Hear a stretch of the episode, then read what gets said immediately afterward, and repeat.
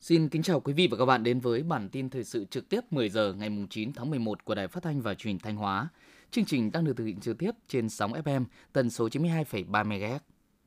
Thưa quý vị và các bạn, chỉ còn gần 2 tháng nữa là kết thúc năm 2023. Đây cũng là thời điểm các doanh nghiệp trên địa bàn tỉnh Thanh Hóa tập trung đẩy mạnh sản xuất kinh doanh, nỗ lực về đích kế hoạch sản xuất kinh doanh đã đề ra. Theo số liệu từ Sở Công Thương, 10 tháng năm 2023, chỉ số sản xuất công nghiệp trên địa bàn tỉnh tăng 5,06% so với cùng kỳ. Kim ngạch xuất khẩu hàng hóa đạt 3,9 tỷ đô la Mỹ. Cùng với nỗ lực của các doanh nghiệp, hiện nay các ngành các địa phương cũng đang tập trung giả soát, đánh giá lại khả năng thực hiện kế hoạch của từng nhóm ngành hàng. Trên cơ sở đó, tiếp tục triển khai nhiều giải pháp đồng hành, thao gỡ khó khăn cho hoạt động sản xuất kinh doanh, hỗ trợ doanh nghiệp mở rộng thị trường, giữ ổn định sản xuất và đảm bảo việc làm cho người lao động.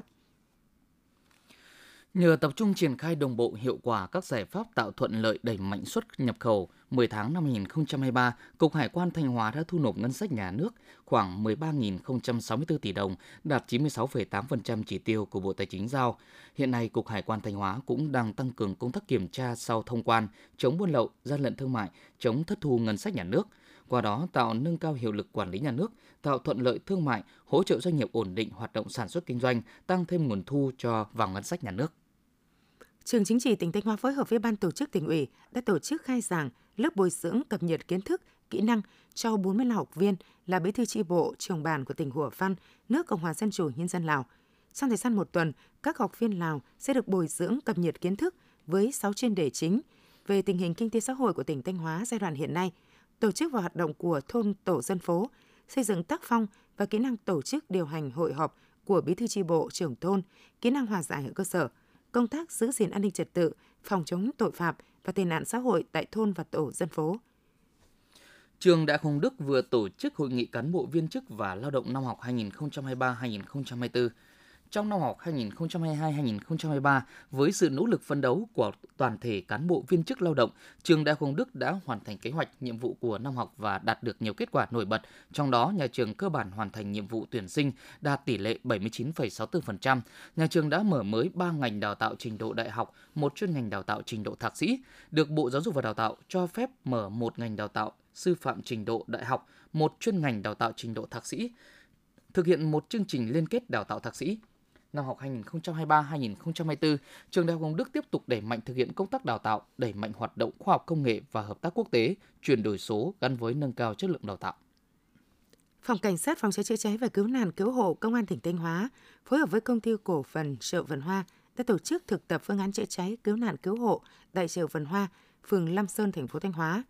Việc thực tập phương án nhằm nâng cao kiến thức đảm bảo an toàn phòng cháy chữa cháy và cứu nạn cứu hộ, kỹ thuật chiến thuật trong công tác chữa cháy và cứu nạn cứu hộ cho cán bộ, công nhân viên của công ty cổ phần chợ Vườn Hoa để chủ động phòng ngừa, kịp thời xử lý các tình huống cháy nổ hiệu quả, hạn chế thiệt hại đến mức thấp nhất. Theo thống kê của Phòng Cảnh sát Giao thông Công an tỉnh Thanh Hóa, trong tháng 10 năm 2023, lực lượng cảnh sát giao thông toàn tỉnh đã phát hiện và xử lý hơn 7.500 trường hợp vi phạm, phạt tiền nộp kho bạc nhà nước trên 16,8 tỷ đồng. Các lỗi vi phạm chủ yếu gồm vi phạm nồng độ cồn hơn 1.400 trường hợp, xử phạt 6,7 tỷ đồng, vi phạm tốc độ 930 trường hợp, xử phạt 2,4 tỷ đồng, vi phạm quá tải trọng 307 trường hợp với số tiền phạt trên 1 tỷ đồng, vi phạm quá kích thước thành thùng 1.885 trường hợp, phạt tiền trên 575 triệu đồng. Tiếp theo là những thông tin trong nước. Theo chương trình kỳ họp thứ 6 Quốc hội khóa 15, ngày 19 tháng 11, các đại biểu thảo luận tại hội trường về việc điều chỉnh một số nội dung nghị quyết của Quốc hội, dự thảo nghị quyết thí điểm một số cơ chế chính sách đặc thù về đầu tư xây dựng công trình giao thông đường bộ – trong phiên họp buổi sáng, Quốc hội sẽ thảo luận hội trường về việc điều chỉnh một số nội dung của Nghị quyết 53 ngày 24 tháng 11 năm 2017 của Quốc hội về báo cáo nghiên cứu khả thi dự án thu hồi đất, bồi thường hỗ trợ tái định cư cảng hàng không quốc tế Long Thành. Tiếp đó, Quốc hội thảo luận ở hội trường về dự thảo nghị quyết thí điểm một số cơ chế chính sách đặc thù về đầu tư xây dựng công trình giao thông đường bộ. Trong phiên họp buổi chiều, Quốc hội biểu quyết thông qua nghị quyết về kế hoạch phát triển kinh tế xã hội năm 2024. Cuối phiên họp, Quốc hội thảo luận ở tổ về dự án luật tổ chức tòa án nhân dân sửa đổi. Văn phòng Chính phủ vừa ban hành công văn truyền đạt ý kiến của Phó Thủ tướng Trần Hồng Hà về kiểm tra, xử lý nội dung báo chí phản ánh. Cụ thể, báo Tiền phong điện tử ngày 5 tháng 11 năm 2023 có bài viết phản ánh dự án khu đô thị quê núi đá Vịnh Hạ Long làm hòn non bộ. Về việc này, Phó Thủ tướng Chính phủ Trần Hồng Hà giao Bộ Xây dựng chủ trì phối hợp với Bộ Văn hóa, Thể thao và Du lịch, Bộ Tài nguyên và Môi trường và Ủy ban nhân dân tỉnh Quảng Ninh kiểm tra phản ánh của bài báo nêu trên, xử lý theo thẩm quyền và đúng quy định, báo cáo Thủ tướng Chính phủ kết quả trước ngày 25 tháng 11 năm 2023. Bộ Công an vừa có báo cáo gửi Bộ Giao thông Vận tải, trong đó phản ánh có 7 đoạn tuyến cao tốc chưa đảm bảo tiêu chuẩn an toàn. Các đoạn tuyến cao tốc được Bộ Công an cảnh báo là tuyến cao tốc Cao Bồ Mai Sơn, Mai Sơn quốc lộ 45, Nha Trang Cam Lâm, Trung Lương Mỹ Thuận, Vĩnh Hảo Phan Thiết. Các đoạn tuyến này có 4 làn xe chạy, có giải phân cách giữa nhưng không có làn xe dừng khẩn cấp.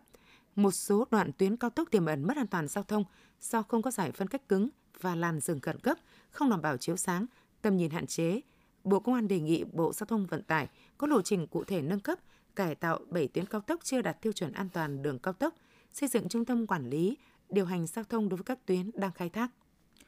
Hội nghệ sĩ sân khấu Việt Nam đã phối hợp với Sở Văn hóa Thể thao Thành phố Hồ Chí Minh tổ chức khai mạc Liên hoan ảo thuật toàn quốc lần thứ tư năm 2023. Liên hoan ảo thuật toàn quốc lần thứ tư năm nay có hơn 50 tiết mục được ghi hình gửi về ban tổ chức để đăng ký tham gia. Ban tổ chức đã chọn 29 tiết mục có nhiều sự sáng tạo mới lạ hấp dẫn của hai đơn vị nghệ thuật công lập và 11 đơn vị nghệ thuật xã hội hóa tham dự liên hoan. Sau lễ khai mạc, các tiết mục tham dự lễ hội liên hoan ảo thuật toàn quốc lần thứ tư năm 2023 sẽ tiếp tục được trình diễn trong ngày 9 tháng 11 tại nhà hát Cải Lương Trần Hữu Trang.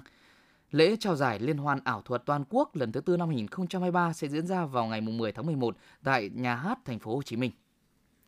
Theo số liệu thống kê của Bộ Giáo dục Đào tạo, đến hết năm 2022, với hơn 25.000 trường học trên cả nước, thì tổng số trường học có bể bơi là trên 2.100 trường, chiếm tỷ lệ gần 9%.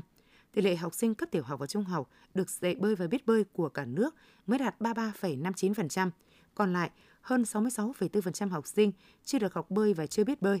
Bộ Giáo dục Đào tạo đã ban hành kế hoạch hành động giai đoạn 2021-2025 về việc dạy bơi cho học sinh các cấp học và phòng chống đuối nước. Bộ Giáo dục Đào tạo cho biết sẽ tiếp tục triển khai các nội dung về cơ sở vật chất, nguồn nhân lực và các quy định có liên quan nhằm đẩy mạnh việc tổ chức cho học sinh bơi trong thời gian tới. Tại Hội thảo Giáo dục 2023 tổ chức cuối tuần qua, nhằm nâng cao chất lượng giáo dục đại học, một trong những vấn đề đặt ra chính là hiện tượng nhiều trường đại học sinh viên tốt nghiệp loại giỏi và xuất sắc đang chiếm ưu thế trong tổng số lượng tốt nghiệp mỗi năm. Đại tá Dương Xuân Phượng, Phó Giám đốc Học viện Viettel cho biết, lấy một bằng chứng là 2.000 học sinh sinh viên bằng xuất sắc và giỏi, đơn vị chỉ chọn được 100 sinh viên thôi. Các chuyên gia đã đề nghị các trường đại học xem lại chính sách xếp loại tốt nghiệp, không nên để tình trạng sinh viên xếp loại giỏi và xuất sắc nhưng ra trường phải đào tạo lại. Học sinh tiểu học trường tư thục ở thành phố Hồ Chí Minh có thể được hỗ trợ tối đa 300.000 đồng một tháng. Đây là đề xuất của Sở Giáo dục Đào tạo thành phố, nhằm hỗ trợ học phí cho học sinh tiểu học tư thục ở địa bàn không đủ trường công lập. Học sinh tiểu học các trường tư thục trên địa bàn thiếu trường công lập thuộc thành phố Thủ Đức và các quận thuộc nhóm 1 sẽ được hỗ trợ mức 300.000 đồng một tháng. Những học sinh tiểu học tư thục trên địa bàn thiếu trường công thuộc nhóm 2 sẽ nhận được mức hỗ trợ 100.000 đồng một tháng. Ngược chiều, giá thế giới vàng trong nước hôm nay quay đầu tăng. Công ty vàng bạc đá quý Sài Gòn niêm yết giá vàng SJC mua vào bán ra ở mức 69,30 đến 70,32 triệu đồng một lượng, tăng 400.000 đồng một lượng so với hôm qua. Vàng Doji niêm yết giá vàng ở mức 69 70,45 đến 70,35 triệu đồng một lượng, tăng lần lượt 600.000 đồng một lượng chiều mua vào và 500.000 đồng một lượng chiều bán ra. Giá vàng SJC tại công ty trách nhiệm hữu hạn Bảo Tín Minh Châu 69,45 triệu một lượng mua vào và bán ra ở mức 70,28 triệu đồng một lượng. Trưởng phòng dự báo thời tiết Trung tâm Dự báo khí tượng Thủy văn Quốc gia Nguyễn Văn Hưởng cho biết, từ nay đến hết năm 2023, có khả năng xuất hiện khoảng 2, 3 cơn bão, áp thấp nhiệt đới trên Biển Đông, trong đó có khoảng 1 đến 2 cơn bão ảnh hưởng trực tiếp đến đất liền nước ta.